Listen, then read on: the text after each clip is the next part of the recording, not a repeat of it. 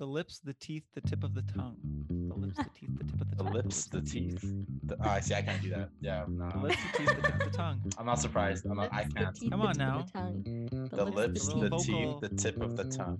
The there lips, you go. A little enunciation practice. How now, brown cow. Hey, everybody knows I have a lot of trouble enunciating my words. So I'm surprised. Our listeners are. I'm, pretty, I'm not surprised if like our listeners are always like, what the fuck did Mo just say? You're listening to Marketing Major with Alex and Mo, a podcast by students for people who are curious about marketing.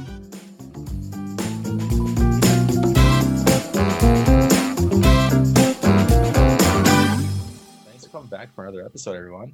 Yeah. Appreciate the support. We can't see you. We don't know who you are, but we love you. Yeah. Shout out um, to those people.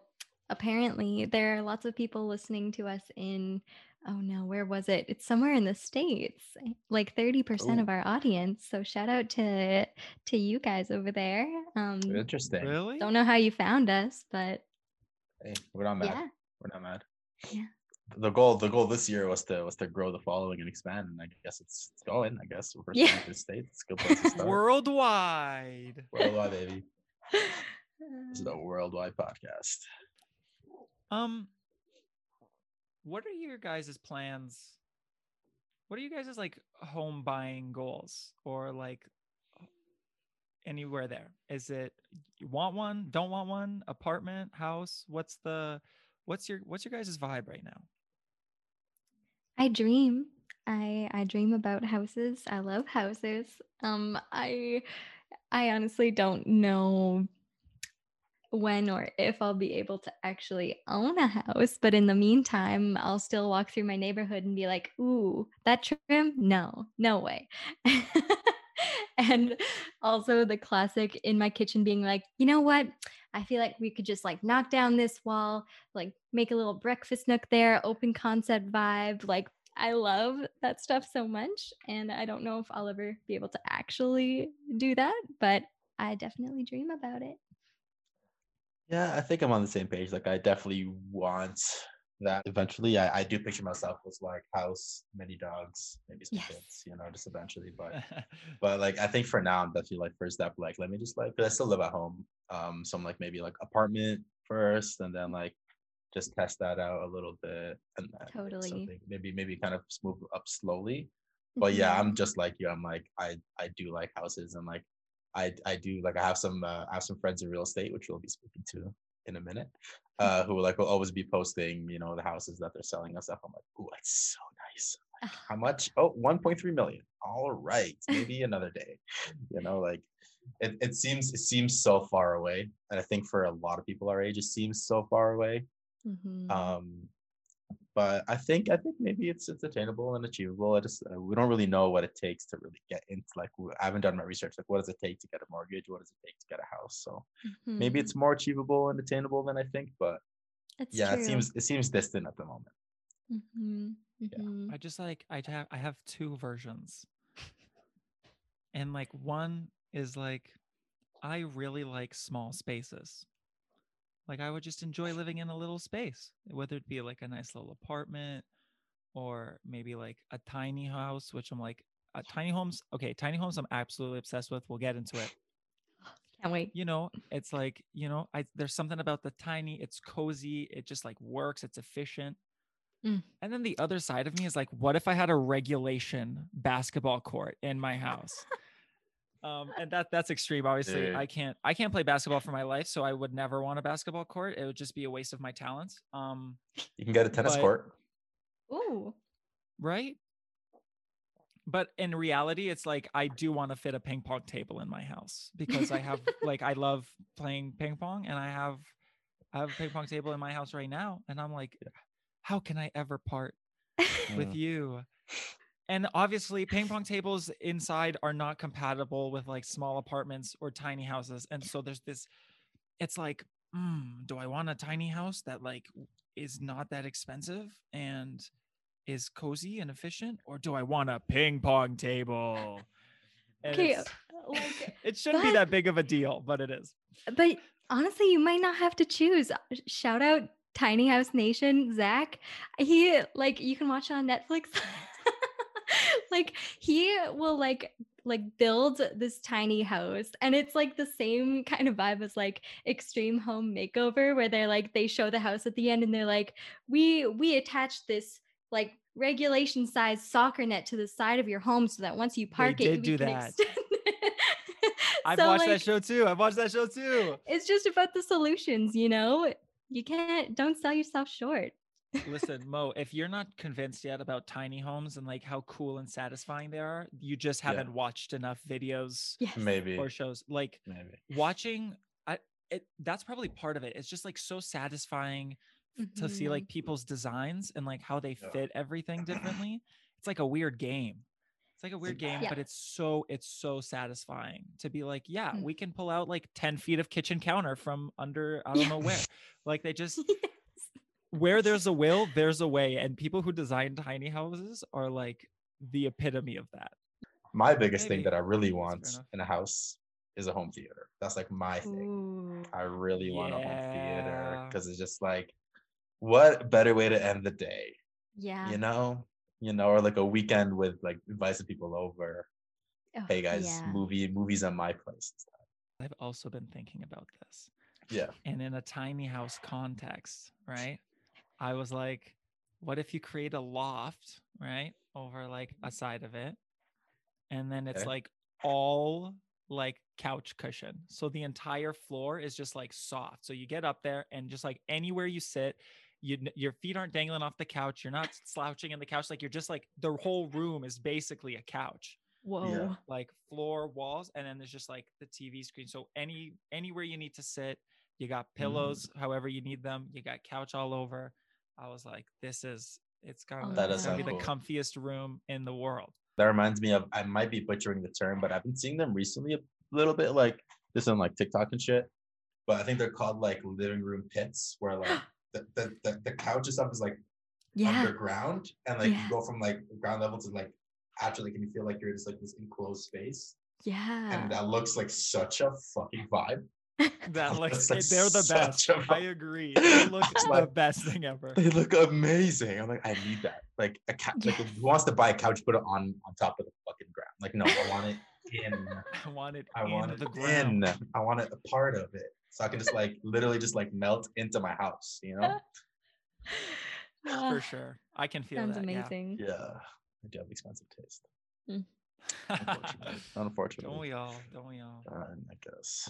Um aside from houses though, like what you want your house to look like, um do you guys see yourself just like, hey, I'm gonna live in this one city for my whole life, or you guys be like just like country to country, city to city, just like keep moving around, exploring the world, settling down for a few years here, a few years there? What do you guys think your life's gonna be like? um I feel like for me, um the general pre- or trajectory of it is probably like I can see myself moving west for like a solid chunk of my life, and then maybe coming back to Edmonton, because you know I love Edmonton, and probably not for any really good reasons, but I just really like it here. But I also adore like uh Vancouver Island, or even just Vancouver in general. Like I just feel this this pull to go west. So don't we all relax, Moana. Don't yeah. we all relax. Don't we all just like, I just no, want to go real. west. Yep. I just wanna, yeah. Yep. Where like nature is lush and green. Yes. And yeah. the people are friendly and all these things. You're just like, it's the promised land. Yes, mm-hmm. literally. Vancouver Island. You're like, ah. Oh, yep. That's the goal. Because obviously like Vancouver Island has like an older demographic, right? But I'm just waiting for like all of us to just like say enough is enough and just yes like, s- just take I over know. Just yes. take over.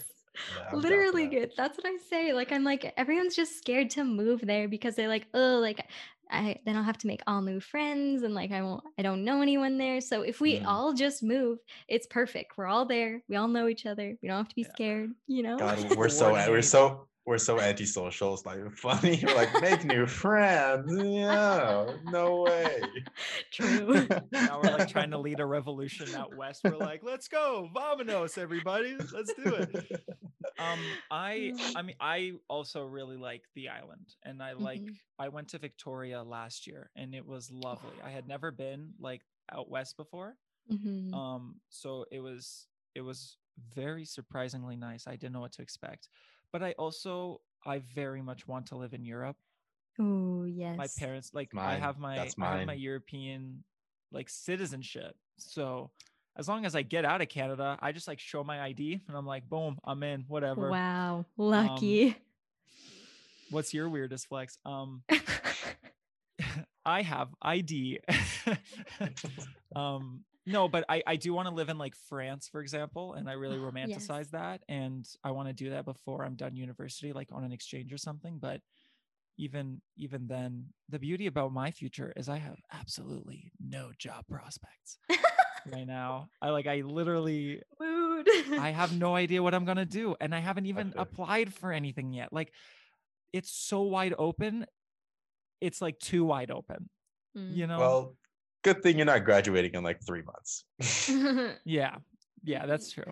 But it's just like, I'm at the point where I can literally be like, I literally have so little direction that if I was brave enough to screw off to like Central Australia, mm-hmm. I could do it. I could probably do it. So I do have, I, I grew up kind of living in a few areas around the world, and like, I'm from Ottawa, and then I lived in Abu Dhabi for a bit, and now I'm in Edmonton, and like I've really liked moving. I know moving is kind of scary, but um, I really enjoy it, and so I like I very, very much want to continue kind of moving around the world and and experiencing completely different places, not just in a vacation way, but in like a lifestyle way, because I feel yeah. like they're so rich in in different ways. Um, it's true. Yeah, that's where I'm at for sure. What about you, Mom? It's funny. I asked this question. I know my own answer. Um, yeah, I've kind of kind of similar to you, Alex. Like I've also, like I was born in the Middle East, um, and then I lived in Ontario for like a few years, and then I came to Edmonton for a few years. So like also kind of been around, but yeah, like I I've, for some reason I'm I just feel a pull to Europe. Like I just feel like a, I just want to maybe just live in Europe, since like I. probably will survive anywhere other than like England, London, U K, and I'll probably go live there.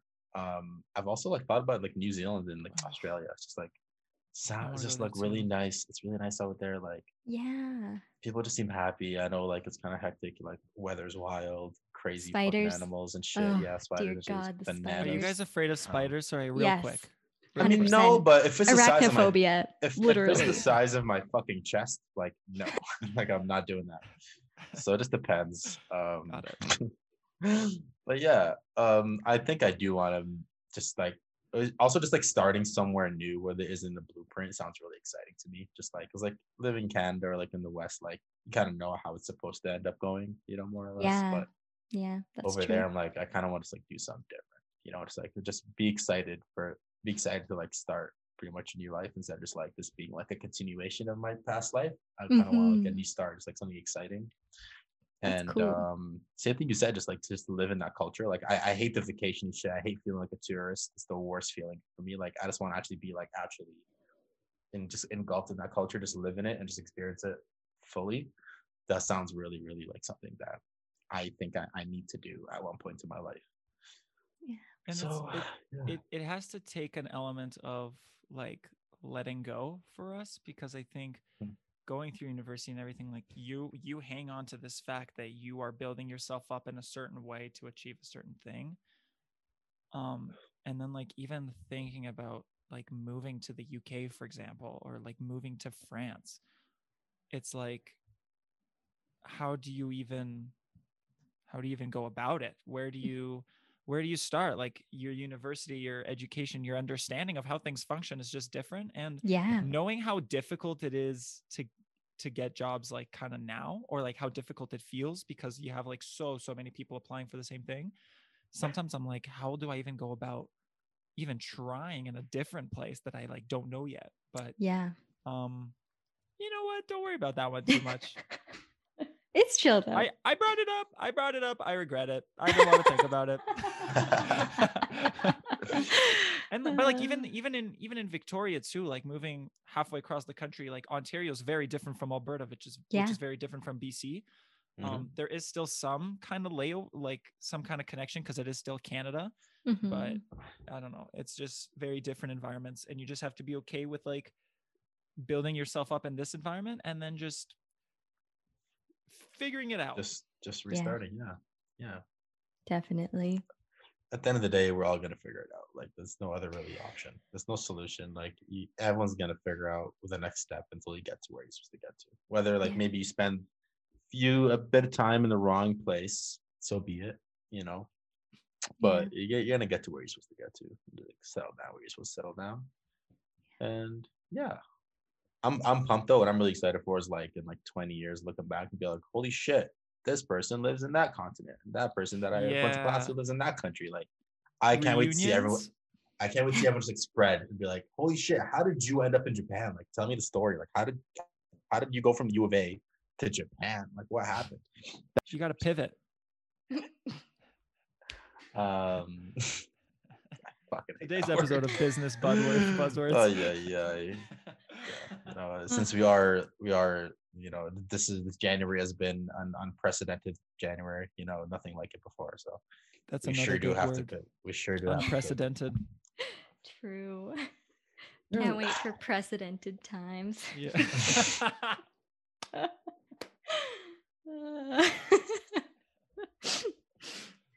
Everybody, I just t- today we gather in extremely precedented times.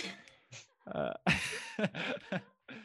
Can you imagine? Never. That Never is such a funny thing. That's like, you know how everybody's everybody's talking about feeling discombobulated? You ever just feel like perfectly combobulated? Like you're you're never you're standing Never. there and be like, wow, I am surprisingly combobulated right now. Oh my God.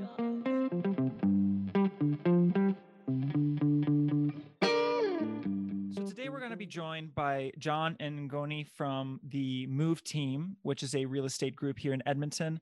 Uh, John is a seasoned veteran in the industry, and Ngoni is the new kid on the block. Uh, we have a lot of fun conversations about just the industry in general, how marketing works within the industry, how COVID is maybe going to change that, if at all, for the good, for the bad. Uh, and then we're going to finish off with a fun little game. Uh, we know they're competitive guys, and, and we know they're going to have fun with it. Enjoy the episode. You guys have a busy day today? Or I know the real estate thing is kind of nonstop, but... Yeah, yeah, it doesn't really stop. I think Ngoni's got a lot going on tonight. Yeah, yeah. four p.m. and like ten showings tomorrow. So, yeah, like John said, it, it doesn't stop. It doesn't stop. Yeah. No, I can I can definitely understand that. I remember practicing rugby with John, because for those who don't know, John used to be my coach, and we played together too. This guy would literally practice with his Apple Watch on and take calls in the middle of practice. It doesn't stop. Multitasking at its finest. Holy. That would, that would make a tackle, get up, and answer a call. Just like, just like be on his phone. On his phone. Yelling at somebody, somebody else yeah. or something else.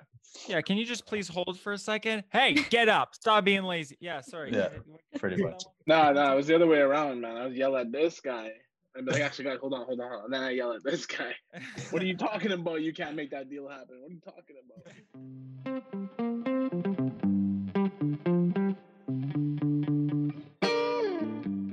I guess before we get into like how crazy the real estate life is, I guess both of you can give us a bit of a background, you know, how you got into the game. I know John knows a little bit about you, but if you can let the listeners know, um, yeah, just like school to now, like how you ended up um, in real estate.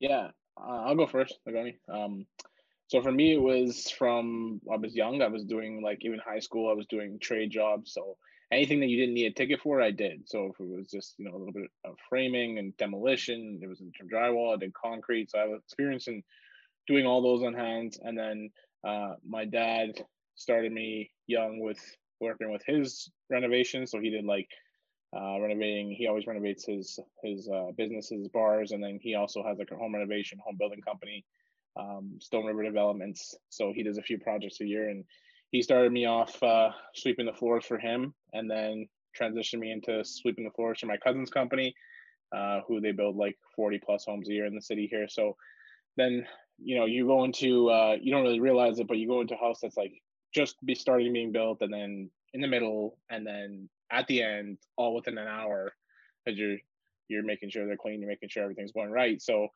Um, got a lot of exposure into houses and the guts of houses and what, how, what it takes to build them. Uh, then from there, I finished high school um, and I went into construction engineering at N A I T. Uh, did that. It's more of a program and like program project management course. So they teach you a bit about construction, more commercial industrial side, not so much residential, but then really how to like run um, a team, a company, anything. They teach you kind of more program project management based courses. And then from there, uh, worked as a superintendent for my cousin's company again for about three years. Uh, I was building forty to fifty homes a year for him. Um, and then I was kind of doing a little bit of uh, in the show home stuff for them, a little bit of floating and helping them out when I could. And then I was doing the real estate course on the side. I finished the real estate course, got into real estate, uh, one year of real estate and home building, which I realized you couldn't do one or the other. And then after that, it was full-time real estate. And uh, yeah, just been tearing up every year since, just doing more and more volume, growing the team more and stuff like that. So solo agent and then into started a team. Um, I guess I guess before we get into Ngoni's uh, story, like maybe you could tell us like when you realized that real estate was going to be the thing, like when, when you chose to do the course, like when, when did that kind of click for you? Yeah, I knew I was going to do real estate even before I went to N A I T. So I just really? felt like, yeah, I just felt like you're coming out of N A I T, actually coming out of high school. And then I did a year of Center High because when I was high school, I did sports. So did a year at Center High. So coming out of high school at nineteen, I looked at, uh, I'm like, who's going to buy a house off a nineteen-year-old doesn't do anything, doesn't know anything, right? That's what they're going to look at it. Even though I did know probably more than they did about houses from like all the all the time I spent in them to that point, but no one's trusting the biggest investment in life with a nineteen-year-old with no education, like not a formal education, doesn't own a house of their own, never bought a house of their own, never been approved or even tried to get a mortgage. So I think it was like a stopgap for me to go get some experience. And then um, I knew construction engineering was is such a good course that as far as like jobs here, uh, there you can get a job anywhere. So if I failed at real estate, I could go be, you know, get into project management somewhere north or across the country or in the U S. Like lots of friends who are in the course that are all over the world now doing project management. So right, yeah. and, and Nate has and Nate has some of those courses that are a little more like practical. practical based in like the the kind of uh, programs that they that they offer, right? Because N A I T also have a business program. So I guess were you just mm-hmm. looking for kind of like a different angle or something that you could also use in your real estate? Like what what was? I just wasn't looking into business. I, I think like business programs for me, I don't know. I've never done a business program. So from someone outside looking in, I think that you can learn more doing business than being in a business program. Like, I don't yes, think I sir. need to be in a business program, then I could just do my own business. I can't learn, I feel like I can't learn program management, project management, and how to build teams, how to build systems and structures and run things on timelines and stuff like that. Like that was something I needed at uh, construction engineering. And then also construction engineering, if you're looking at it at N A I T, like in that gamut of, of uh, courses they offer, there's like architectural tech where you work for architects. And then there's civil techs where you work for civil engineers. Uh, in the construction eng, there's no like construction engineer that doesn't exist. It's not an engineer that you can go into. So you, those people were competing for positions with civil engineers from the U of A. So like, I felt like if I was in that course and I had to go that direction, I would have like more of a safety net. And then uh, it's it's a little bit different. Like Nate's courses, there's like nine in the semester. So it was very much like high school, and you're like you're in there from eight A M to four P M and then you're doing like a million tasks all night. That's pretty much all we did for two years. We just live at the, they called it the docks in N A I T. He lived at the docks and that was it. So it wasn't like a U of A course where, you know, you, you don't, you get a little bit more of a spaces between class schedules, but I'm sure the content wasn't as, um, like in depth, like you didn't go as deep in the content, but just so much of it. It's a different mm-hmm. approach. Let's get a, let's get an introduction from you too. Ngoni, you've been, uh, you've been sitting patiently. Give us a little bit. Uh, your backstory and where you started and how you ended up uh, in real estate. Yeah, so um, I actually went to university for geology uh, at U of S, and uh, when I graduated, the oil economy was down. So I was trying to come back and you know go do the whole engineering geology route, uh, oil and gas fields. Uh, so there's no jobs at the time. Um, and then I went to work in a warehouse. That was my university job at the time. So I was working a night shift in the warehouse, you know, grueling hours. Quality of life was just, it was tough. Um, and then I tried to, you know, get a promotion, move up into sales, something a little bit more cushion. And there was just so much red tape, you know, there was give me the runaround. Um, and looking at back at it, that was actually, you know, one of the biggest blessings because it, you know, it led me to have the conversation uh, with John. And I remember this conversation clearly. We went to Remedy Cafe and he was breaking down, you know, what it entails. And I, I remember trying to, I don't know how to ask him, like, so, you know, if I do this, can I, you know, can I, can I join your team? And I remember uh, he said it, he's like, get the course done and you have a guaranteed spot on my team. And even like, you know, like just having that type of backing, you know, it, it gave me the, the confidence uh, to go uh, full speed. So two years ago, I started working on the course. Um, John was able to get me into a, a, a show home to get some experience. So I was uh, doing my uh, real estate course, working the show home, still working uh, on the night shift warehouse. Um, and then we had set a date when we're going to make the leap. And that was actually last year in March when, when COVID hit. And same thing, you know, uh, do you do it? Do you not do it? Um, and then luckily, once again, you know, having, uh, you know, John's one of my oldest friends and having that backing, you know, I, I took that plunge and, you know, almost a year later, um, you know, to this day, best decision I ever made. And, you know, here we are. Nice. I was going to ask how you guys like ended up crossing paths, but you say you guys were like old friends. Yeah, yeah we're, we're wow. boys from school. We played rugby together. Like it's, it's just like you went real estate, I went geology, but we were boys the whole time. Yeah. Cool. What's it like working together? You guys can be honest. Like, what's it like working with your boy? Oh man, I, I think it's fun, man. I don't know what John will say, but I, I I think it's fun, man. You know, it's there's business time, you know, and then there's playtime. But uh, I think uh, you know we have the same mindset, so it's kind of, you know, we're able to to run the same way. John, what do you think? I I think it's a cookout every day. Every time this guy gets in the room, it's just it's just frying him up all the time. But no, it's good. Like it's like I'm. It's tough because like even Nagoni tells me he's like, there's like two of you. There's two different people. It's like I'm dealing with the business one, and then like on a snap, you could be like friend John right away. Like we could be like super, super serious and talking business and delivering like value and knowledge. And then all of a sudden it could be like cooking, cooking up our other buddies in the office, whatever it is, you know, roasting on people a little bit. So it's a good dynamic. And I think that's kind of like our whole team's culture. I think that's why we have such um like a team with like longevity. Like we have lots of people who, it's not like a revolving door. Um, real estate teams, the word team is such a buzzword in, in our industry, and it's like so easily used, and there's people just come and go come and go come and go through teams. A month, two months, they're gone sometimes, but nobody really leaves our team if they're not if they haven't left the industry. So we've had people leave, but most everyone who's left our team has left the industry. They just, real estate wasn't for them. Wow, that's a and good sign. uh... Yeah. yeah, not bad.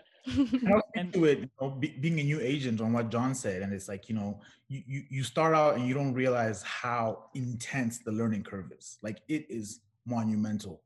Um, and then, you know, John does a great job of like, you know, he's there with you the whole process. You know, our trainings, it's, you know, it's second to none. So you you're not as outside in the cold as you were if you start by yourself. So then it's, you know, you, you want to stay because, like you said, it's fun in the office and. Uh, You know, it's uh it's a good time. It's a good time. It's a big learning curve if you know that there's a learning curve, right? That's the problem. Like real estate, it's uh you do the course and the course is like just modularized work. So it's ten modules, an exam, and then another ten modules, another exam. And then after that, they're like, here's your key fob. You can get into any house you want. Oh, and yeah, just go sell. Like, and that's the extent of the training. The course is basically a big scare tactic. It's here's the rules, here's everything you can't do, here's what will happen if you do those things. And it never says one thing. It's like, here's how you do real estate. Here's how you make a business. Here's how you engage clients, how you convert clients. Like there's none of that. So it's, uh, if, it's a big learning curve, and Nagoni says it, but he started on my team. If he would have started somewhere else and then joined the team, it, it, there, he would see like what the industry standard is. Like that's like it's a very very low bar, and the barrier to entry in our industry is also very low. It should be higher in my opinion, but it's a very low barrier to entry. It's interesting you say that because I hear people say that like getting into real estate is like super high risk and a lot of people don't want to do it. like you say, there's like, it's a pretty high, like revolving door, like people just like in and out every few months. I've, I've been hearing people tell me that like, if you don't have like six months of savings, don't get into real estate, because if you don't sell in those six months, like you gotta be able to like take care of yourself. So if you're not yeah. on a team, you definitely need six, like six months worth of like living expenses. If you're not on a team, plus you need to be able to market yourself. Like my first year going into real estate, I had sixty K in my pocket and I did like six or seven deals. That's what an average real estate agent will do in our market, is around that six to seven deals a year. So there's always people who doing none, and there's people doing a hundred, and it still averages out very low at that six to seven. So that top two percent of realtors out of like the three thousand, the thirty-three hundred, somewhere in there, realtors is very small. There's like fifty to sixty realtors who like really hit that next level tier. And there's probably like a good couple hundred behind them. And then there's a couple thousand behind that who are just not doing anything really. Um, but yeah, the barrier to entry, like if, if you're not joining a team, you definitely would need like six months to of just living expenses at least, because like even just the, the point of cultivation, like you get your license and say, even if you meet somebody the very next day who wants to work with you and buy a house, they could be shopping for a house for three months. And then you, you do the purchase agreement. You have a, a conditional period on the purchase, which is about two weeks. So you're at three and a half months right now. And then it could be a sixty days until possession, until the seller can move out and the buyer can move in. So you're at five and a half months. And then you might get paid on that day or up to two weeks from that day. So you don't get a paycheck until the deal closes, until the buyer gets the keys. And like that's a, that's a huge risk. And if that's if you get a client on day one and they only shop for three months. In our, in our market, people shop for twelve plus months easily. Like I have multiple buyers right now that I've met, that I'm working with consistently, that I met over a year and a half ago, and they're still shopping. So it's like, that's how funny. Can you, you can't gauge it. Yeah, there's probably people who like shop, shop, shop, and like, nah, we're not gonna buy it anymore. And just like, just cut it right there, right? You like, there's definitely people months, who do that. Yeah, yeah, those months that you put in, those months you put in, like you get nothing out of it, right? Other than I guess the experience. There's also the people who shop, shop, shop, and then do a deal somewhere else, and then you're out in the cold. You did all that work and you got nothing. So. Mm-hmm. That's the that's the worst case scenario. Like if yeah. they don't buy, you know, there's always the opportunity to add value to their life and to and to stay in touch with them and stuff like that. Maybe they buy in three or four years, but if they buy and you're off and you're out of that side of it, then you're just wasting all that time. And like the, the amount of hours you could, that vulnerable hours for us is like crazy. But our yeah yeah the industry does not have a high enough barrier to entry, in my opinion. Like all you need is a, a high school diploma or equivalency. Um, no criminal record, and English speaking as a language, and that one is a loose requirement too. So it's it makes it sometimes challenging, but yeah, it's like seventy percent of realtors don't survive the first year, and I think it's like eighty-five, eighty-seven. Yeah, it's like eighty, eighty-six percent wow. fail yeah. in the first year, and then a and then a further it was a further seven percent fail within the next year, the second year. What's this difference between being on a team and not being on a team? Like, are there solo realtors? What does that what does that mean? Yeah, majority majority of the realtors are solo. Like, and there's a couple ways to get in the industry. Like, there's the solo way, so you just, and that's how I started, which is like, if I had an opportunity to go back in time, I wouldn't have started as a solo agent. Like, having a team now, even the, what I would have learned from their team lead about running a team, I would have it would have helped me now. But you know, I was stubborn. I thought, you know, I'm going to do some renovations with my family and some houses. My family's going to give me some listings. And then if I, if I sell those houses, why should I have to give money, commission splits away to the team? Um, but I didn't realize that I wasn't going to do much of those deals as I thought I was, and that the team would have gave me some, some leads to at least grind my teeth on and try and, you know, try and learn something. So I had to learn like literally everything, and that's what most solo agents do, is they have to learn literally everything. But I went into it with the, like I said, a sixty K flow. So I did, I went in with sixty K. I did about seven deals. Um, after like, we, when we start the year, we're twenty K in the hole, like with board expenses and Remax. Like January first, we're negative twenty K every year. So like the sixty K I started with, plus the six, seven deals I did, I think I made like, um, thirty-five grand off those six, seven deals. So, so, so imagine I had like ninety-five grand throughout the year, and everything I spent money on trying, board expenses, everything like that, I ended the year with only fifteen in my pocket. So with living, with the money I made, and with all the expenses that we have, I only had fifteen left going into my second year. And, and even started on, uh, John on his first year going solo, like he did seven on his first year by himself. You know, I started last year on a team, you know, with the guidance, and it's like less than a year, I did fifteen. So then it's like you're able. Well, you to, did that. That's that's not even less than a year. Like if you look at your statistic, like you got your license the first week of March, second week of March. COVID locked us down like the third week of March, and then you really couldn't establish any ground until we got our first break from uh, quarantine. So like what you did was in June to to December, not not March to December. Right, like, and that's and that's an anomaly. Like, that's not yes, sir. That's a one-time thing, yes. Right? That didn't happen before. So, but if he had a full year, like if he had if he had March, April, May, if you you can extrapolate that, like divide out the months by the amount of deals he did, and multiply it by three more months, and you you know whatever he can get. And that's what happens with being on a team, right? Because it's like, again, everything I don't know, it's a phone call away. And, you know, John's on his phone like that. You call him any time of the day, he's, he's back to you. So, you know, clients trust you much quicker. The process becomes much shorter because you have that backing. So you're actually able to push the pace and be able to do the, the fifteen, the twenty. If I was there by myself, it would have been, you know, what day is it? What time is it? And you're just going around in circles. So pretty much you're expecting uh, big, big things this next year, right, Ngoni? Like for... He's cooking. He's cooking. Yeah. Yeah, yeah, good year. See this guy's with this guy's hustle. There's no way he can't get there, man. You don't even see this guy. So to answer Al's questions, yeah, so you can go in as a solo agent, you can go in as a team, or you can go in as like a mentor type. Uh, so it'd be like a say there's an agent like me who's high producing, and I was a solo agent, and I needed someone to help me with showings or help me with some appointments. I'm too busy. You could come in as a mentor, as a mentor um, to me. And then kind of learn for a year or two and then go off as a solo. So those are kind of like the three ways people get into the business. Um, but yeah, the biggest thing, and like I said, is for joining the team is you get that, uh, you know, the culture, um, the leads, accountability, the systems and the strategies all kind of uh, embedded into the team for, for you to grow. And we call it class. So we say culture, leads, accountability, systems and strategies. You got class. Um, And that's that's kind of like what our structure of our team's built off, off of. But, and I said before, there's a buzzword for teams. There's also, like if there's one good team, there's probably probably five teams that don't do anything for their agents and they just take commission splits. They do nothing for their agents. So you can come in and spend a week with us and you can spend a week with somebody else and you see the difference. And they just take commission splits.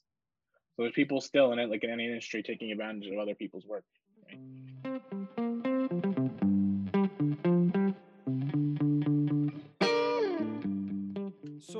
I want to I want to talk a little bit further then about um, sort of like the the Move team and their relationship with with Remax and how teams sort of work under like yeah, sure. in, within the industry and, and why yours is different than others and like what you guys are doing doing more.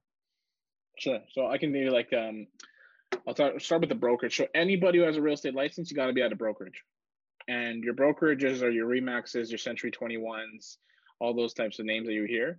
Um, not all Remaxes are the same. So there's in our city, for example, there's Remax Elite, Remax River City, uh, Remax Excellence, Remax Real Estate. There's a few, there's like four or five different ones. They're all different ownership groups. So someone owns that Remax brokerage and you sign up under whichever one you want. Yes, you get the Remax, but you're, there's a sub name that means you're with that particular brokerage. So we're at Remax Elite, for example. Um, it makes no difference if we were another Remax. Uh, to me, I like it. It sounds better. Like Remax, we sound like an elite branch of Remax, which is like marketing. Yeah, exactly. And depending on your interpretation, like you're not wrong because we are a branch of Remax and we are Remax Elite. So you are technically an elite branch of Remax, but we're not different mm-hmm. than Remax Real Estate.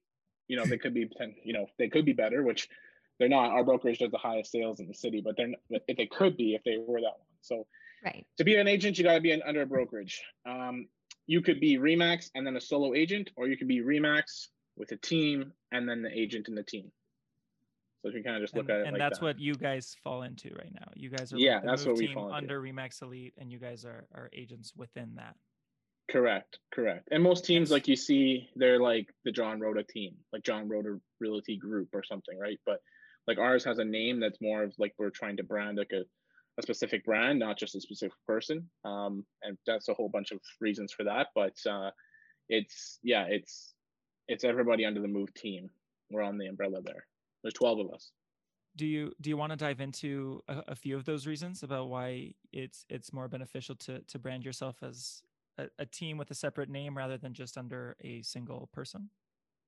I can yeah. think of one. Um, the John Rhoda team, and then I show up. People will be like, "You're not John Rhoda," so right away they feel like they're getting, you know, not the guy. It, yeah, right, you, right. yeah. This is the and this is a common thing for teams that are, that are named after the lead.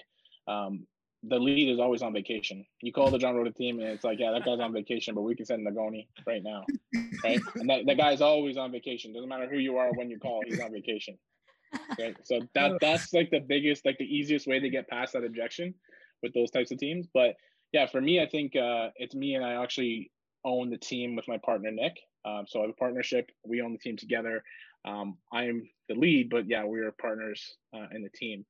Um, and we didn't want to name it like John and Nick show or whatever you want, however you want to name it, uh, just for that type of reason. Also for like building longevity within our team. I think people do like, they'll come to a point where like, yes, the, the training and the leads and the accountability is all great for them, but eventually they'll get to a point where like they did say forty deals one year, the next year they did forty. And it's like, what's the next thing? If I'm consistently doing forty deals, how can I stay challenged?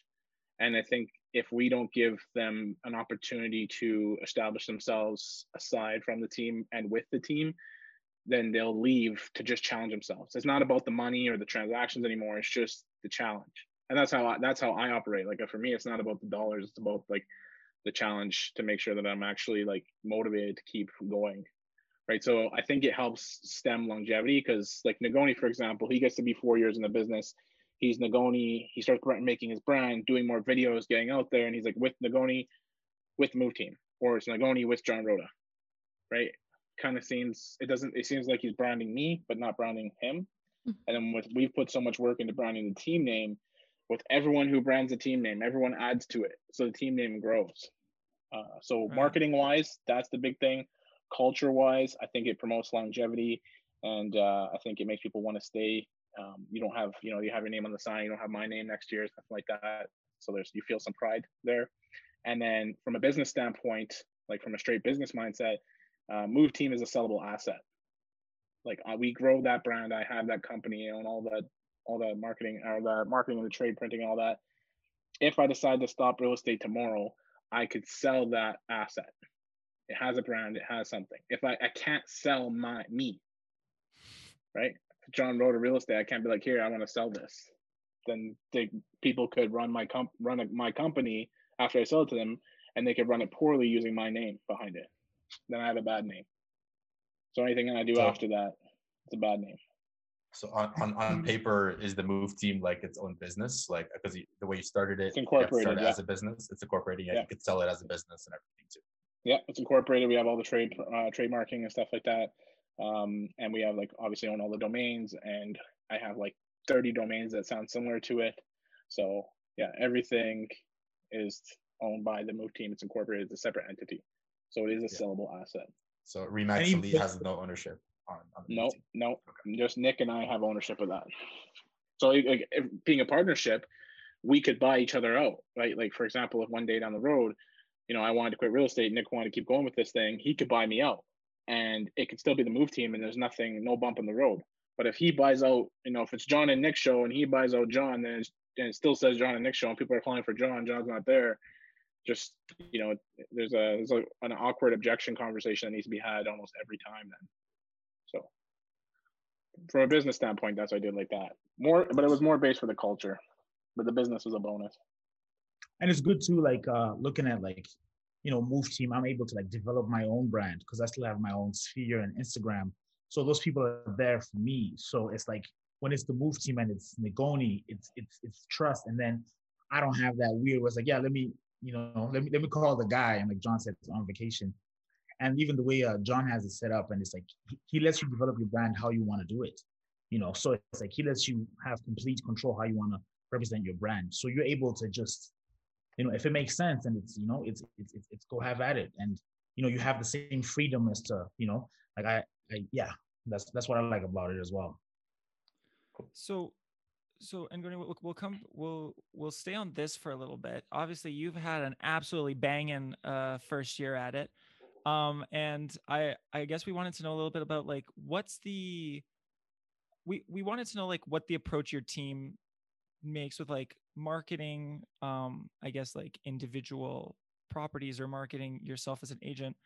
Um, but also I guess I, I, I want to start with like maybe your individual approach to like, how do you, when you think about marketing your, yourself and, and all that, like, what is, what is your approach with it?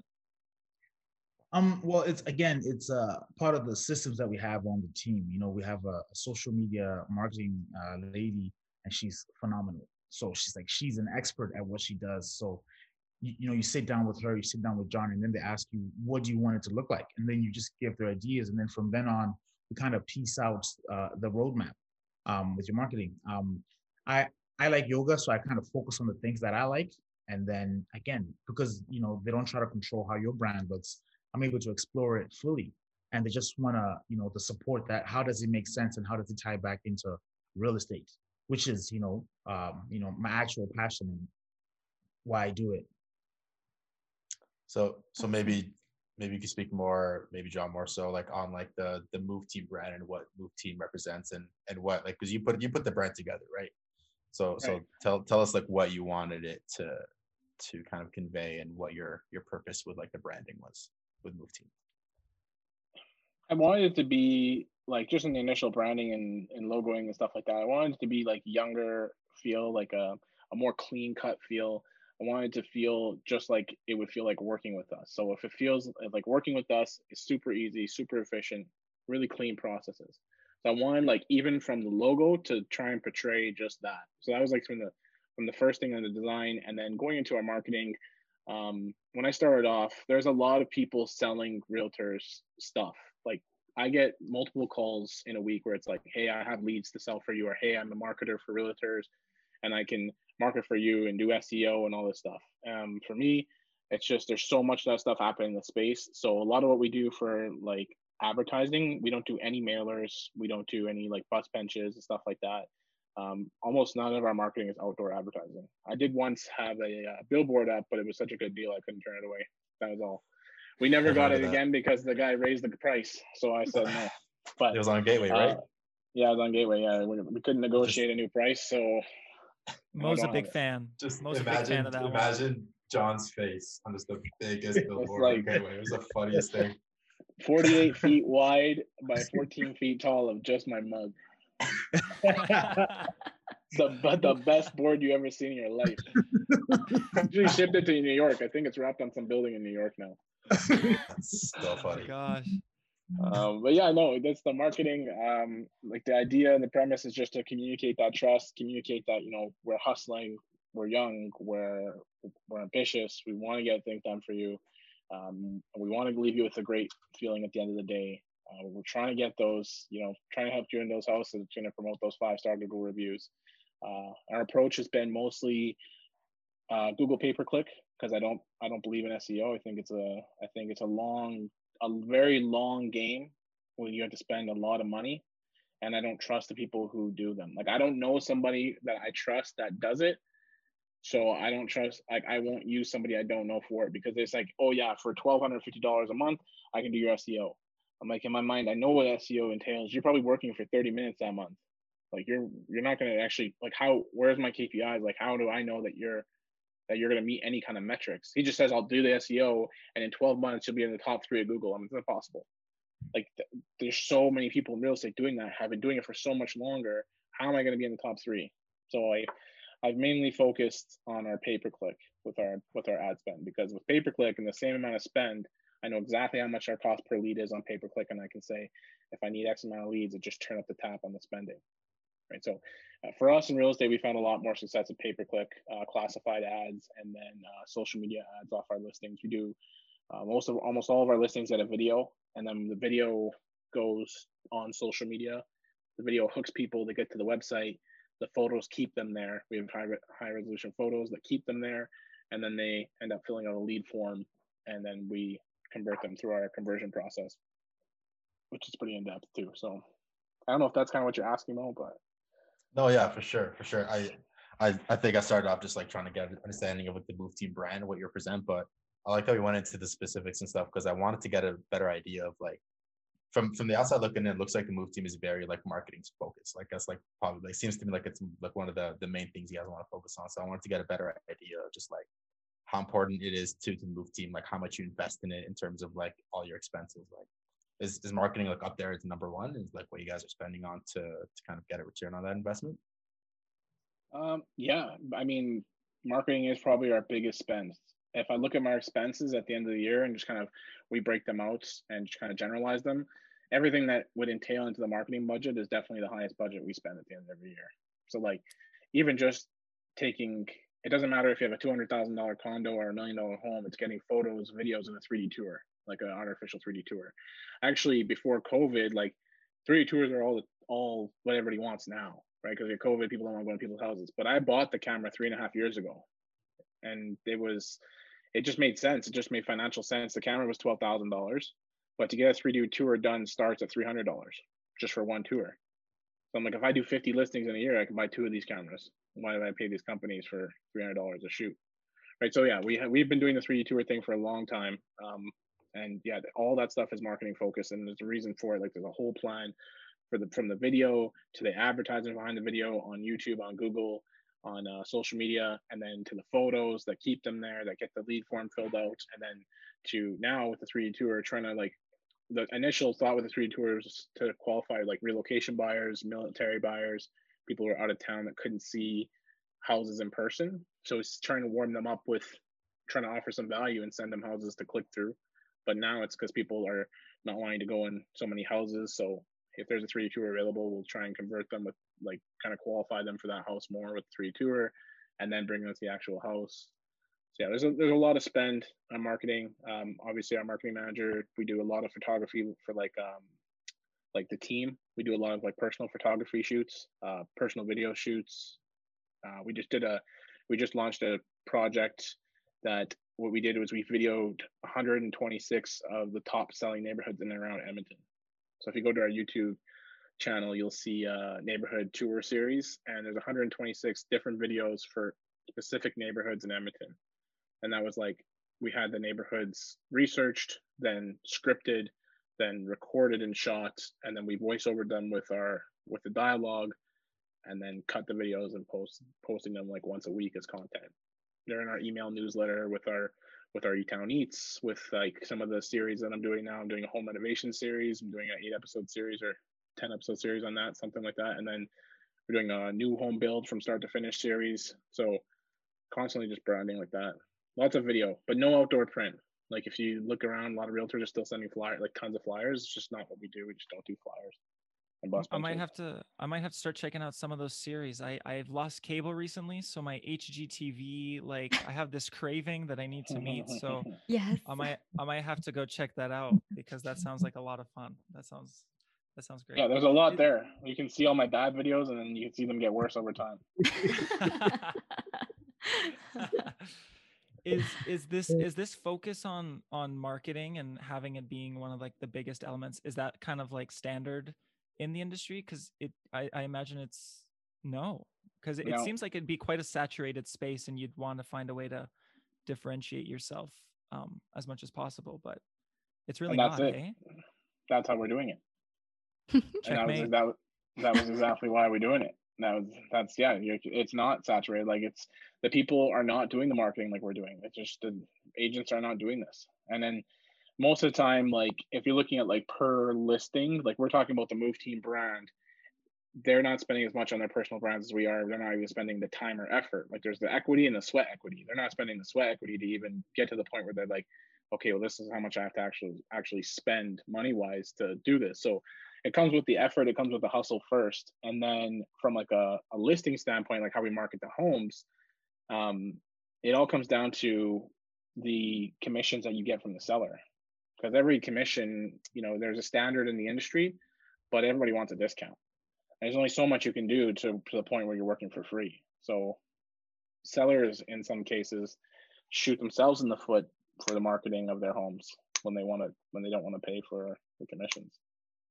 I don't know if that makes sense. So some some realtors are limited by that. There's like discount brokerages and stuff like that you can go to. So they don't, I wouldn't expect to see anything like that from them.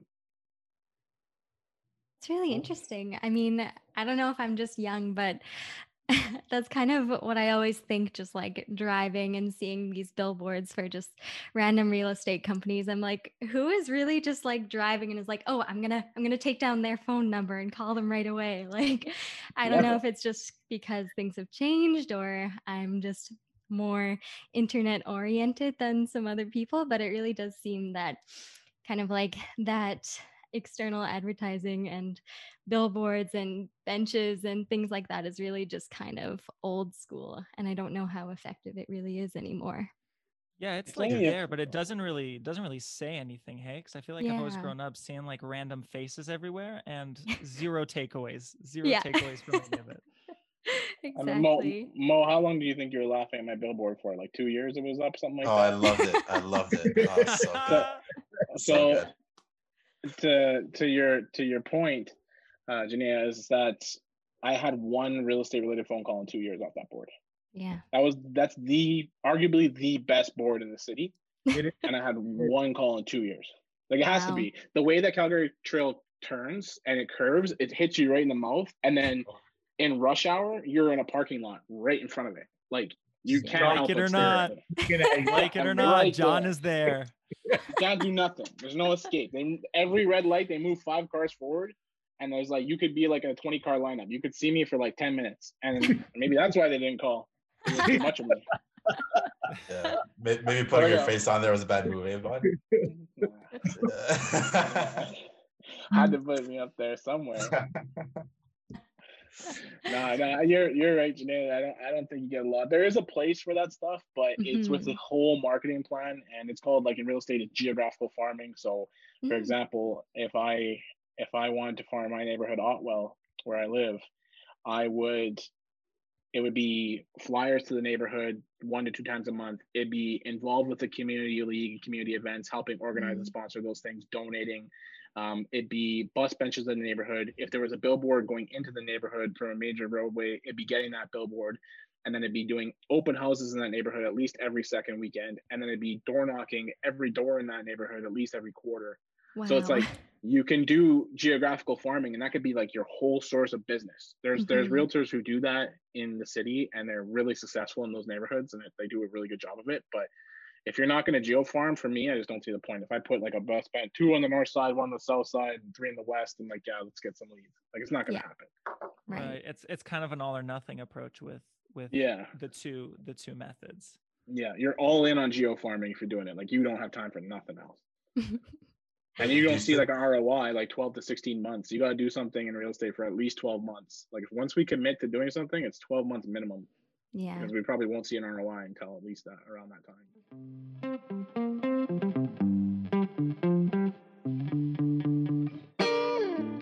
Moving a little bit forward, I'm really interested to hear how like the pandemic has shifted what you do, even just from like a sales perspective and just kind of one-on-one with clients, like what that looks like.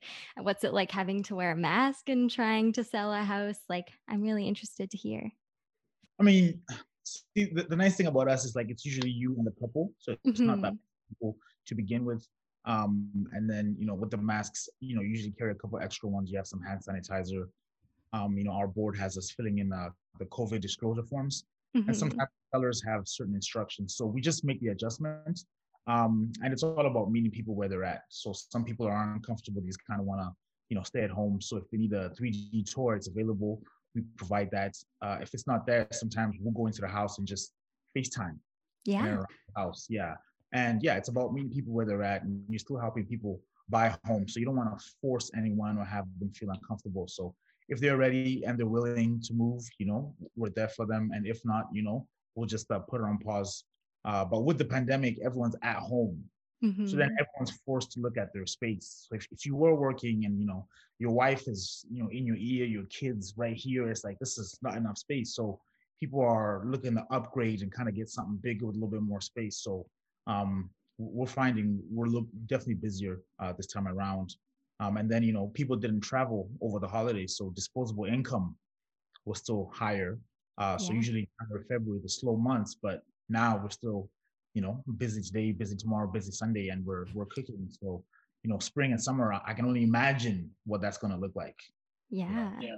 Yeah. Every every month, every month since COVID, the first quarantine broke off, was better than any any month previous five years of that month.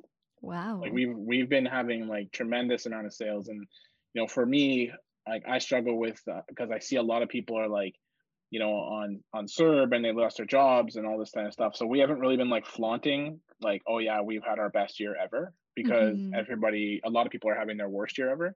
Of course, so we haven't yeah. really been flaunting, but like if we were asked, yes, we've had our best year ever last year, and it was, and it was because of COVID. Like the thing what happened is that like nothing happened during spring because everyone was at home. Mm-hmm. And everyone has like this preconceived time frame of when they're going to make this move. So I'm thinking two years ago, I'm going to move spring twenty twenty. That's when I want to do it. It's perfect time for me. But then I get locked down. So my plans get shifted into summer twenty twenty, plus the people who already wanted to buy in summer twenty twenty. Mm-hmm. So what happened, we had a double batch of buyers wanting to move at the same time. And then I think the rest of the people just got motivated by, you know, a couple of things like, hey, I still have a job right now, so I want to make this move and get this house before I don't have a job, or if it, if it goes away. Um, and also like going said, people are sitting at home. They're like, this is not enough space for me. Um, I want I want something bigger. And then we also, we were talking the other day with uh, another guy who does a lot of like rental in Edmonton. He was placing a lot of, he places a lot of renters. And he said that we're twenty percent, um, we have a twenty percent dip in downtown rentals right now. Wow. Yeah. So like, makes sense. Like nobody wants to live downtown because the spaces are too small. Like they're feeling the spaces are too small and they're not close to work. They're not walking to work anymore, right? All the restaurants and stuff like that are open, are not open. They're closed. Mm-hmm. It's just, there's no hockey games. There's no arena. So I think nobody wants, like all the pulls for downtown aren't there. So people are like, why am I going to stay stuck in this six hundred, seven hundred, eight hundred square foot apartment? So I can go buy a house in the suburbs or whatever it is, pay probably less than the rent on the mortgage, and get yeah. more house. Yeah. So, but I do I think, think it'll fall low. Yeah. Well, yeah, probably eventually. But I but think next do, year. Yeah. Yeah. And what, what what's going to change for you guys then when when it does? We just got to be better. We just got to keep getting better. That's it. Yeah. If if it takes us if it takes us six six conversations to get someone to come see a house, and next year it takes us ten, then we got to have ten conversations. That's what that is. So so more about what's happening now though. Or like, are people? I'm I'm just like curious about like the the buying decision and like the consumer behavior of people who are like shopping for for houses. Like, are people just like down just to buy a house without even seeing it until the day of possession? Is that something that's like new? Uh, people really don't do that. People only do that like relocation, military, stuff like that, um, or brand new builds. But it's some, you know, like if it's like they're designing a house and it's not built yet, it's still on paper. Um, but that's still to some degree, they've seen something from the builder. They've seen their show home, even if it's not the exact same house, or they've seen a, a spec model in the neighborhood that's just sitting ready for sale. They can see their standard finishing, you can see stuff like that. So no, not not a lot people are buying without seeing. Okay. Are they, are they buying at different like rates then? Are they maybe just like by the time they get in contact with you and they start talking, are they, is, is, the, is the process faster enough? Because they feel like they have less time. Like you said, they might be losing their jobs. They're uncertain that, in the future. Definitely faster. It's definitely faster. Yeah. Everything's just gotten like on overdrive since last yeah. June. So if it took three months, it's taken like a month and a half. Like it's double the time now. I like cut the time in half. Wow. Interesting. So, yeah, I mean, yeah, but I, I do think I guess... it will go this way for a year for this year, and I think it next year it will probably steady out because like we're do, we're dealing with the people who have right now. All the people who are moving are people who still have their jobs and have money in place. We're at some point these people are going to be settled in. Like they are not going to be moving again for another five to ten years, whatever it is. And all the people who aren't working right now are the people that we are going to need to buy houses are not going to be able to be approved for mortgages because, you know, you need X amount of work history at a certain position. You need to show at least a couple months pay stubs and have a job letter that's confirming certainty. And it might be challenging to get those things. So I think we'll see a lull into next year. Hmm. So you're going to ask, Alex, you're going to say something? Well, I was going to say that I think when we when we wanted to bring up this topic, we figured that it might become more challenging just because when you're not able to talk to someone in person, if there is like physical barriers, it becomes kind of like harder to connect. But I guess if they if they still have that desire and if they still like are looking for that home, then that that still kind of keeps things in like a positive light, I guess, and makes makes your job just just as easy, if not a little easier. I mean, we were able to, like, it's actually kind of helped us too. I've done a lot of like first meetings on Zoom, so I'm able to scale. There's no drive time in between, so I'm not having to drive to the south side and meet somebody, and then half an hour to the north side and meet somebody else. Like, it's Zoom on and Zoom off to the next one. Um, so we have our all of our marketing uh, packages have been converted to a digital version, so we can share a screen, walk people through it, and then we do a lot of cool things. Like on our website, we we can we can use like a polygon tool to like draw an area around a specific map that they want to live in, and it's very interactive. Like, we still make the process very interactive on Zoom. So yeah, it's we try to adapt as best we could. I'm also I'm also curious, because I think we found that too, being students and having group projects and whatever, like you're always hopping on Zoom at whatever time of day works, I guess. Meanwhile, before you'd be like, I'm not like, I don't have time to get there, or I don't want to be on campus at eight P M But when you're like at home, you're at home. Um, it, are these potential like first meetings on Zoom? Like, is that something that you could see maybe even keeping to to kind of keep that scale up, or is it like not worth it for like the in-person benefit that you might receive? It depends on the person, really. Like, some people want to have uh they want to have a conversation about what's going to happen before they even go see a house, but most times uh buyers just want to see the house. Like, they right. if they don't know you and it's the first time you're meeting somebody, the only value so far that you have of, to them is opening the door to that house, because they don't know you, they don't like you, they don't trust you yet, and like, what else is there? They don't. They could have the Zoom conversation, but they don't know if you know anything about nothing. Right. So right now, they came in off the listing. They want to see the listing. They want to see it now. So it's speed to lead as fast as you can get to them and and deliver them value while you're in the meeting. Um, just just building rapport with them, getting them to like you a little bit, and then we have our presentations that are um, in depth but summarized. So we're able to go through those with people and try and build some trust, and then keep working with them from there. So yeah, we not a lot of people want to do the Zoom thing, and not a lot of people wanted to come sit down in the office and let's talk about the home buying process and let's let's get a search set up. Like, this like rarely ever happens. Do you uh do you guys ever get like a little bit nervous when it's somebody new and you're like, oh, I, it's like, I'm showing them a home, I hope they like me? Be honest, be honest. Probably not for the same way that you're saying it. I get nervous that I'm gonna that, that they're gonna say something to offend me or something, and then I'm not gonna like them. Ooh. Oh, like what? Okay. Oh, there was like the only time, like the only time that's really happened where I didn't want to work with somebody is like there was this, like an extreme racism, and I just wasn't about it. And I just told them, like, I'm not, I'm not the one for you. Like, I can't.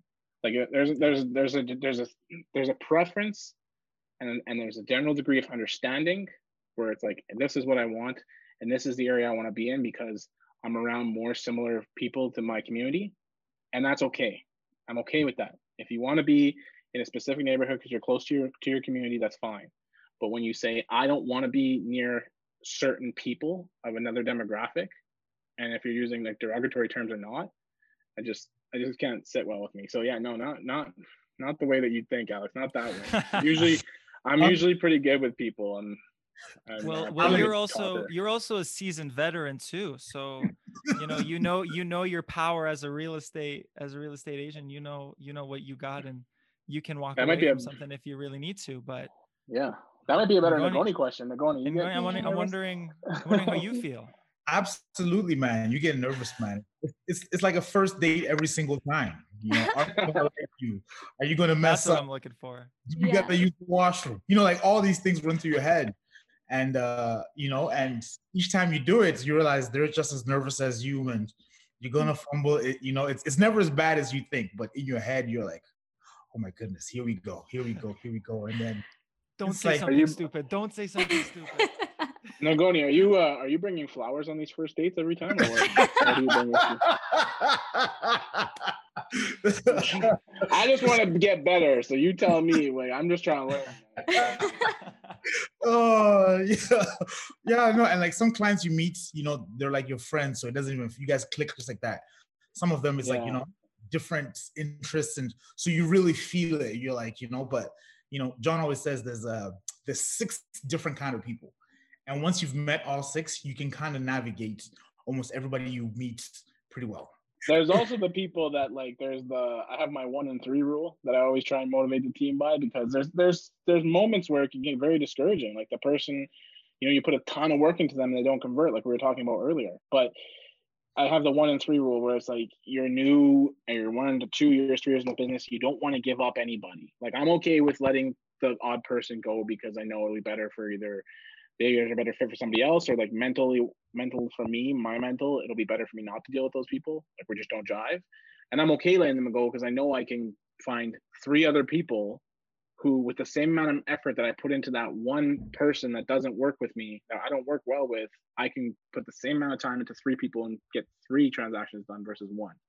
Right. So there's always, that's like the hardest thing to learn as a new realtor, is like where identifying that one and just knowing when to when to cut bait. So while we're on the topic, so like meeting these new people, maybe get nervous. Nagoni, I'm pretty sure you probably still remember your very first client, very first like deal, eh?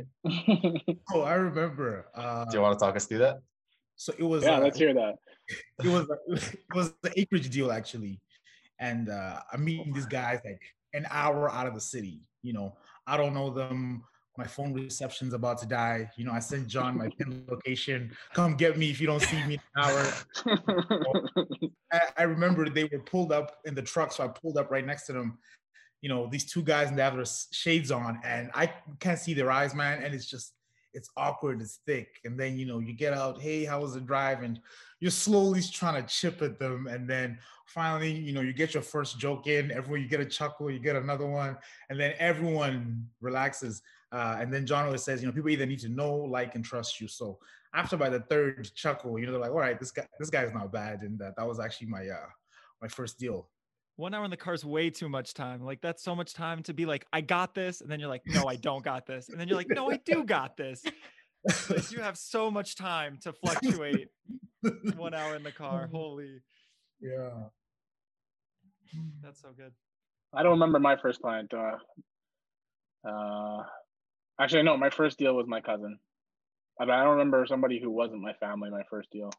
Was it? Was I go it back to my bargain? Spreadsheet, I can find it. I went, oh yeah, my cousin's brutal. And send me the clip of this so I can send it to him. He's brutal. He chiseled me for every ounce of commission I could be chiseled for. And I didn't know any better because I didn't know nothing, because I didn't join a team and they don't tell you nothing during the course. So basically working for free for this guy. Yeah, he's brutal. I'm going to let him know. I'll call him after this.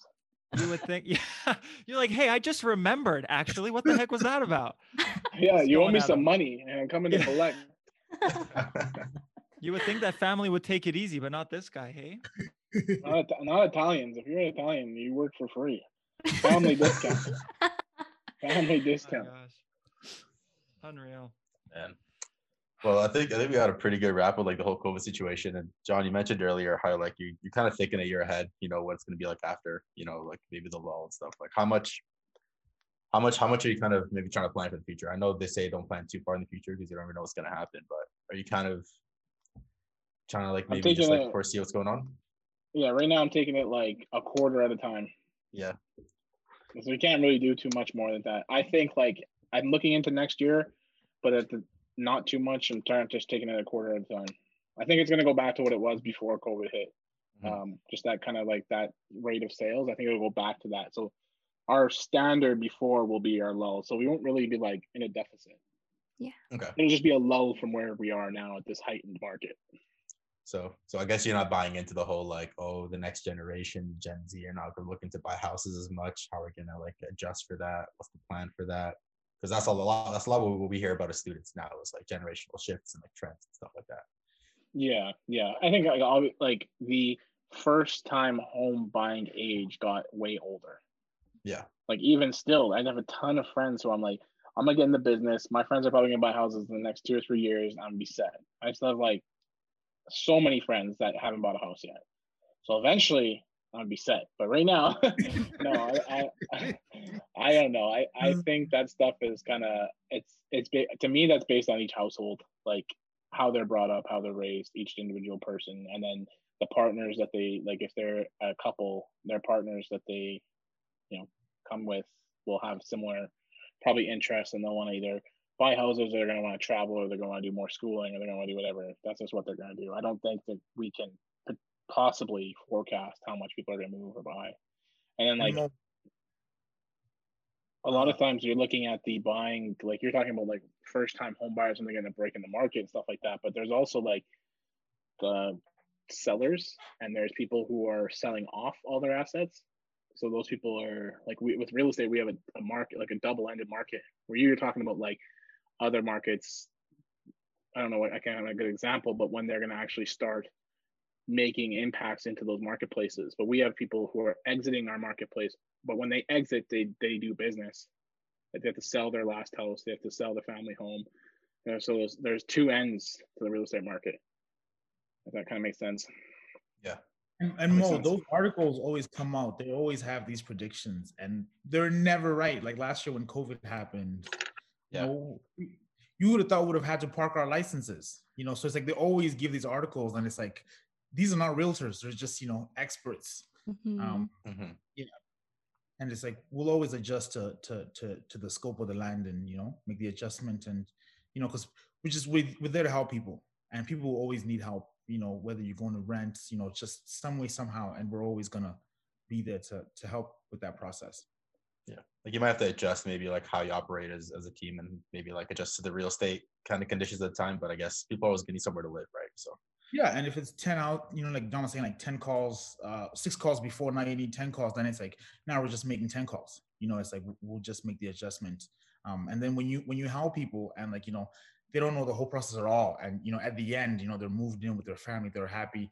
You know, it's it, it's such a emotionally rewarding feeling, because like it is, you know, it is a scary thing, and you know, it's it's it's the wild wild west, and there's a lot of sharks in this industry. So it's like if you walk in there and you have no idea what you're doing, it's like you're going to get got. And that's just the, the reality of the situation. So, um, you know, and then being able to help people with that, it's, it's, it's, it's definitely rewarding.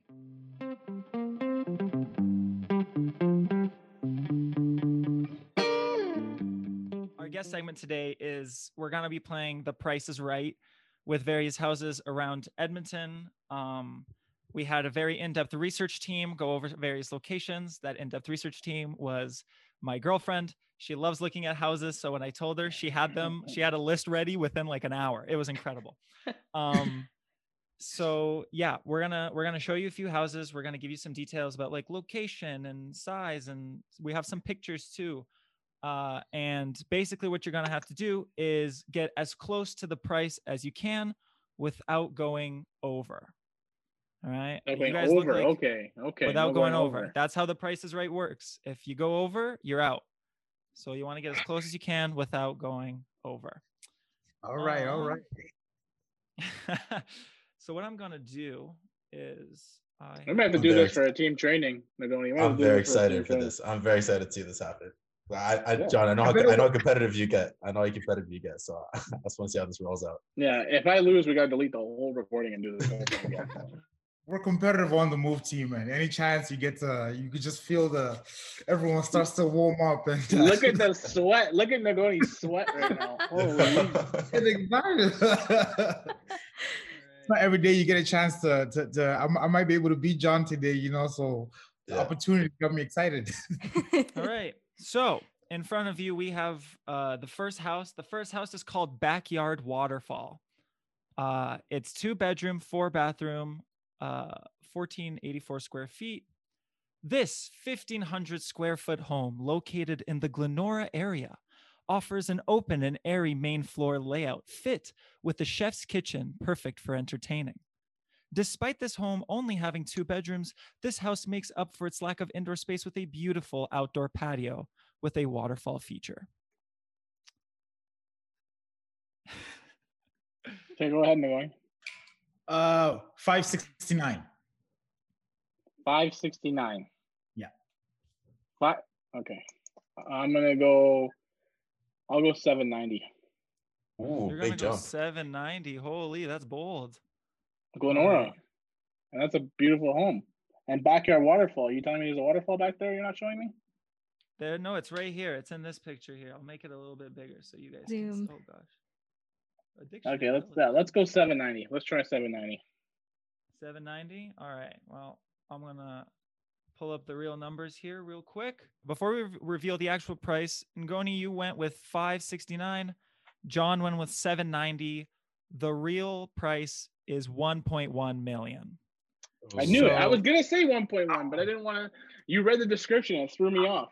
You're like, this makes up. When you said it makes up for small or small inside, I was like, damn. Yeah, I was gonna, I was actually thinking one one.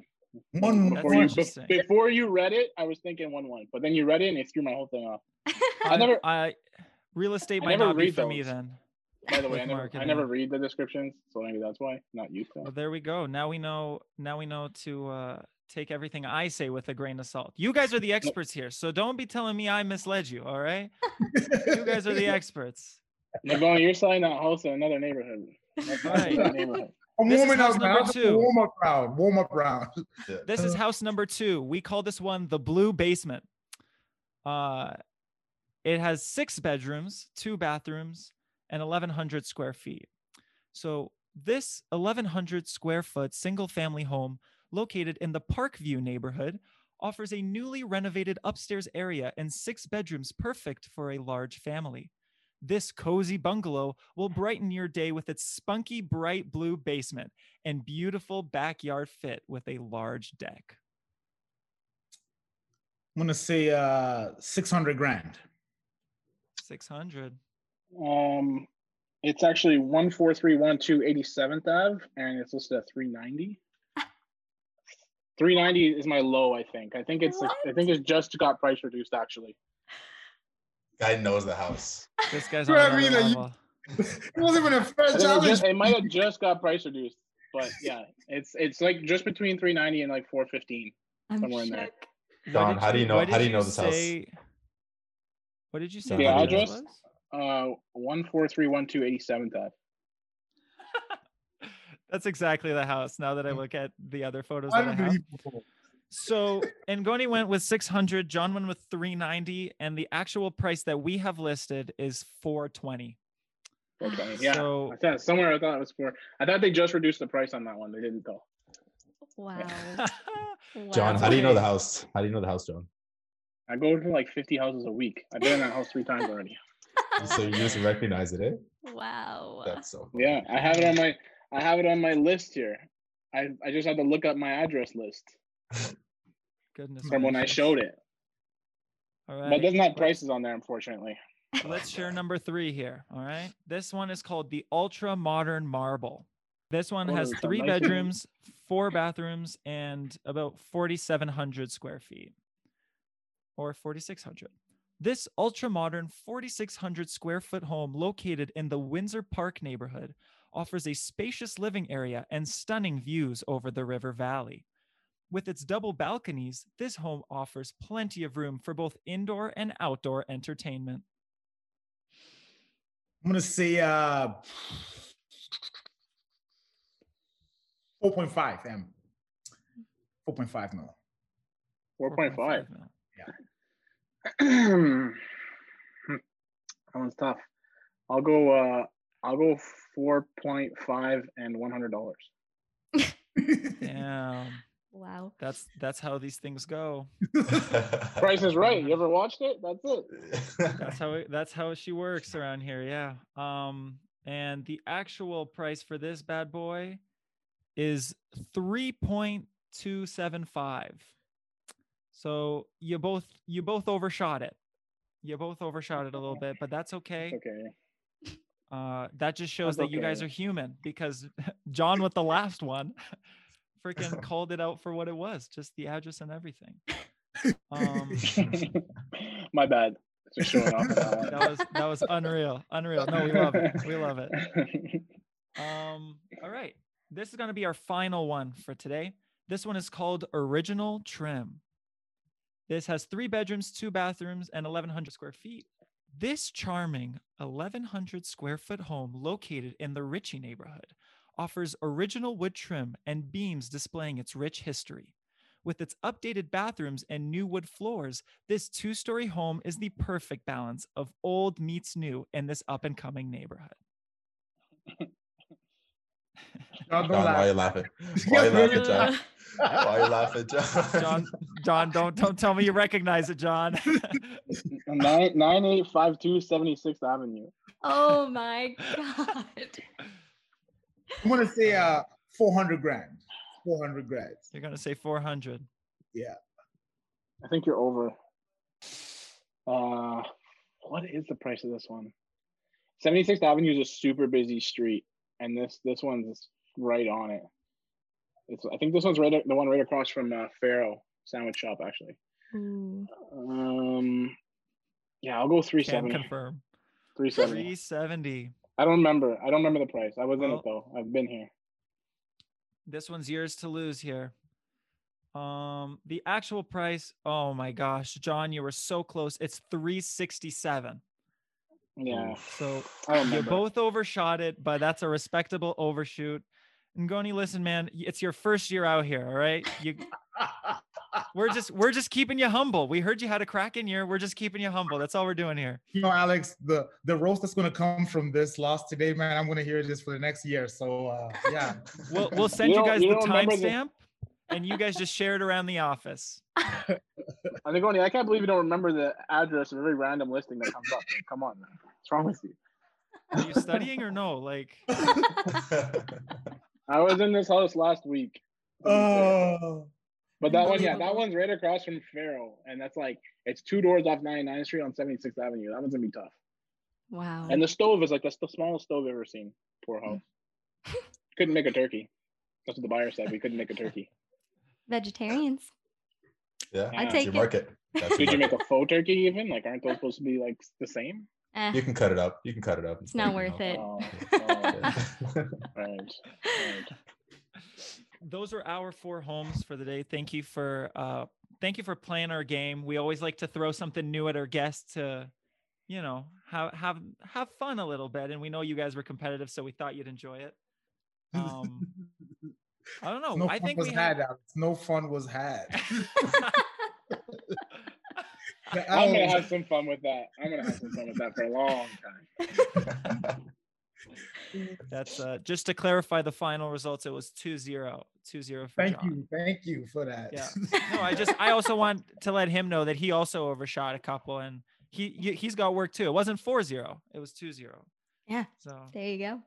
Yeah, if you went the other way with closest to the price, you it'd be three one. Yeah. Yeah. Yeah. Very true. Very true. Still would have lost. So, I mean, makes I mean, still, yo, an L's an L. An L's an L. I'm gonna take my L. I'm gonna take my L. At least it's not a sweep. At least it's not a sweep. That's true. Awesome. Well, uh, thank you guys so much for for joining us today and enlightening us on the the real estate the real estate industry and and marketing within it and everything everything in between, and uh, and playing our game. We we really appreciate it. We know that real estate's a very It's a very busy, busy job to have, and uh, we know that time is very precious. So uh, we wanted to thank you for for joining us today uh, to talk with us. Yeah, no, thanks for having us. It was fun. Hopefully, awesome. I helped you guys out too. Definitely fun. Nice to to meet you guys. Nice seeing you. Yeah, you too, guys. And happy belated birthday, also. Oh yeah, yesterday was your Wait, birthday. Whoa!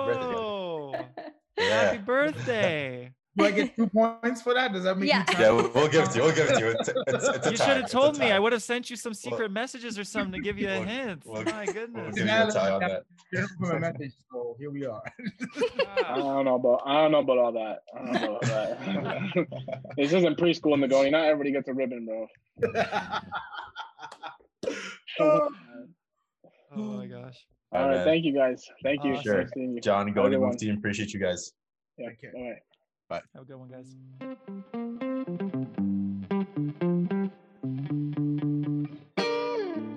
don't even know where to start. Like, that was just um, concise. Mo and I had a moment where we like to write down little quotes or That's like little so key funny. points. And the one that resonated with us a lot was this, like, it's so like hustle culture, but it's the What what was the exact quote? I'm literally blanking. So so right John John said John said there's like equity and then there's sweat equity, which is like how much work yeah. and time you put in, and then like at the exact same time, me and Alex scrolled down to this exact same part of the doc and started typing in sweat equity together. On the same was, line. Like the same line. It was so funny. And we just looked we at each a, other. And we had a little smiled. smile in the camera. Um, what if our, what if our cursors touched in the, the Google Doc? Yeah. it's, it's, it's, it's one of those with your you, hands touched together. Yeah. yeah. Did you feel that too, Mo? Yeah, I felt it. Uh, I felt it. I think I no, think my you, my blue cursor and your pink cursor combined to make green for a quick second there. Green. Oh, purple. Bro, color theory. Yo, let, let me go look at it. Let me go look at a color wheel real quick. That's funny. Yeah, oh purple. God. Sorry. Damn. The guy likes no, it, green. It I do like green. It's very like it's very like hustle culture though, and, and real estate mm-hmm. is has is very individual and and kind of hustly in that way, um and and that that kind of like sweat equity is something that I'm honestly surprised that a lot of real estate um groups and and firms are not really doing. Yeah, like, I agree. When I asked that about like, because it it is it feels pretty saturated, at least to me. Like I think about a real estate person, I'm like they're all kind of the same at, mm-hmm. at face value, at least until you get to know them. Totally. I was I was I was surprised that they wouldn't be trying to take more advantage of that before you even met them, before you even called them, mm-hmm. because otherwise it's just like a large group of people and it's anybody's game. Yeah, totally. I think they might either be like just like waiting on. Either the house like is gonna sell itself, because a lot of people are like have that mentality and like sales and business. Like, yeah, the product's good, it's gonna sell itself. But yeah, no, that's so true. Honestly, yeah. Even just in my experience for like clients that I've worked with, um, uh, we have worked with a couple home builders, and um, obviously it depends. But oftentimes it's like the if we build it, they will come approach, and it's just not how it works. So no, no, or they're probably relying too much on like connections. Like I know, like. When John was starting out, he was probably like relying more on like his family, cousins, you know, with, with some family business. Mm-hmm. But like, connections only get you so far. You know what I mean? Like, how many people do you know that can like make you a living by selling yeah. one house? You know, totally. There might be, there might be like moving forward, probably like a growing space for that in, in real estate, and a lot of people may be starting to take that approach that that maybe the Move team is is taking, and maybe in marketing, and you're trying to figure out like, if I wanted to put in work, where could I put in work, like. Mm-hmm. It seems like there there could be a lot of space for that moving forward, where a lot of people are going to want to start really branching out into the digital space and into different things. Um, yeah. If if they're not already doing the whole uh, like geo farming tactic mm-hmm. that, that they yes. also mentioned, because it's just a different it's just a different space and it's a different way of marketing. So definitely, that was that was one of the cool things from today. Yeah. Also, another cool thing too, just seeing seeing like how they both took very different paths to get to to real estate, which is like yeah. kind of encouraging, because like as someone who's like super unsure what they're gonna end up doing, like real estate has crossed my mind from time to time, and I'm like, I don't know if I'm like, because I hate sales, I hate sales. Working mm-hmm. in a sales job, I'm like real estate just like I just like selling, but like really really high stakes sales. Yeah. Yeah. So I'm like, I don't know if I want to. That's probably gonna make me more nervous, but just knowing that it's open to everyone who like maybe has what it takes is kind of cool. John might hate that, because you know he doesn't want anybody to be able to get a D P. He thinks like there should be a higher barrier of entry, which is interesting. I, I did find that very interesting. I thought about it for a second. Like I think it would um, not only prevent a lot of people from like getting into real estate and just like then like falling out of it in a month and having no money. Like it's it's high yeah. risk, and people people don't realize that. So it might save a lot of people from themselves, but I think it might also just like elevate the the real estate industry as a whole. That's like, true. Making it better. one hundred percent. And I think a lot of a lot of times all of these real estate and like um, teams and and real estate agents who are like, let's say the ones we're talking about, we're not doing it the right way. Like mm-hmm. just like they keep sending mail flyers that are like squished between like my goddamn fast food coupons. I'm like, yeah. I don't want this right now. Yeah. Just throw it out. Um that's I mean, probably I mean, why. That's probably why. It's just they don't I, have they probably don't belong there. At the same time, like I think before this, I've always not always, but I, I've also considered real estate and just like maybe exploring that and seeing what that means.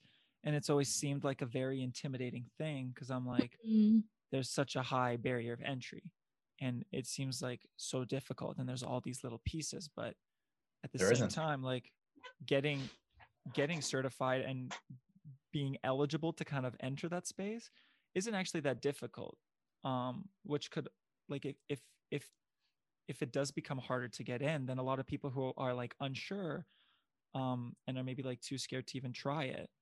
That scares them away even more. But now knowing that it is just a course, and then, and then it's up to you, mm-hmm. um, and how you set yourself up. Like, I think that makes it a more encouraging prospect, even for, for myself, who really enjoys like engaging with people. And like, I'm very social, I'm very presentative. And I, I could almost see like, I could, I could see the fun in potentially selling a house, because I feel like selling houses is not selling frickin', I don't, I don't know, like anything else, like selling mm-hmm. shoes or, you know, like yeah. selling yeah. software. You're, you're selling something people actually want. Yeah. Well, like, I mean, people maybe want shoes and maybe want software, and if shoes and software are your thing, then great. But yeah, like, I think a lot of people find houses really cool. And I like, I, I miss H G T V so oh, much. So You'd be much. living it. You'd be living it as a real estate agent. I would literally like, I mean, kind of less glamorous, but one hundred like, my, I do have interests that lie there, and I'm like, maybe that sales job that looked really scary and really intimidating, at least to get started, isn't really. And then it's just my own personal, like, how much I'm willing to risk to try and get into that and to try to break into it. Um, totally. So there's there's two sides to that to that coin yeah. for sure.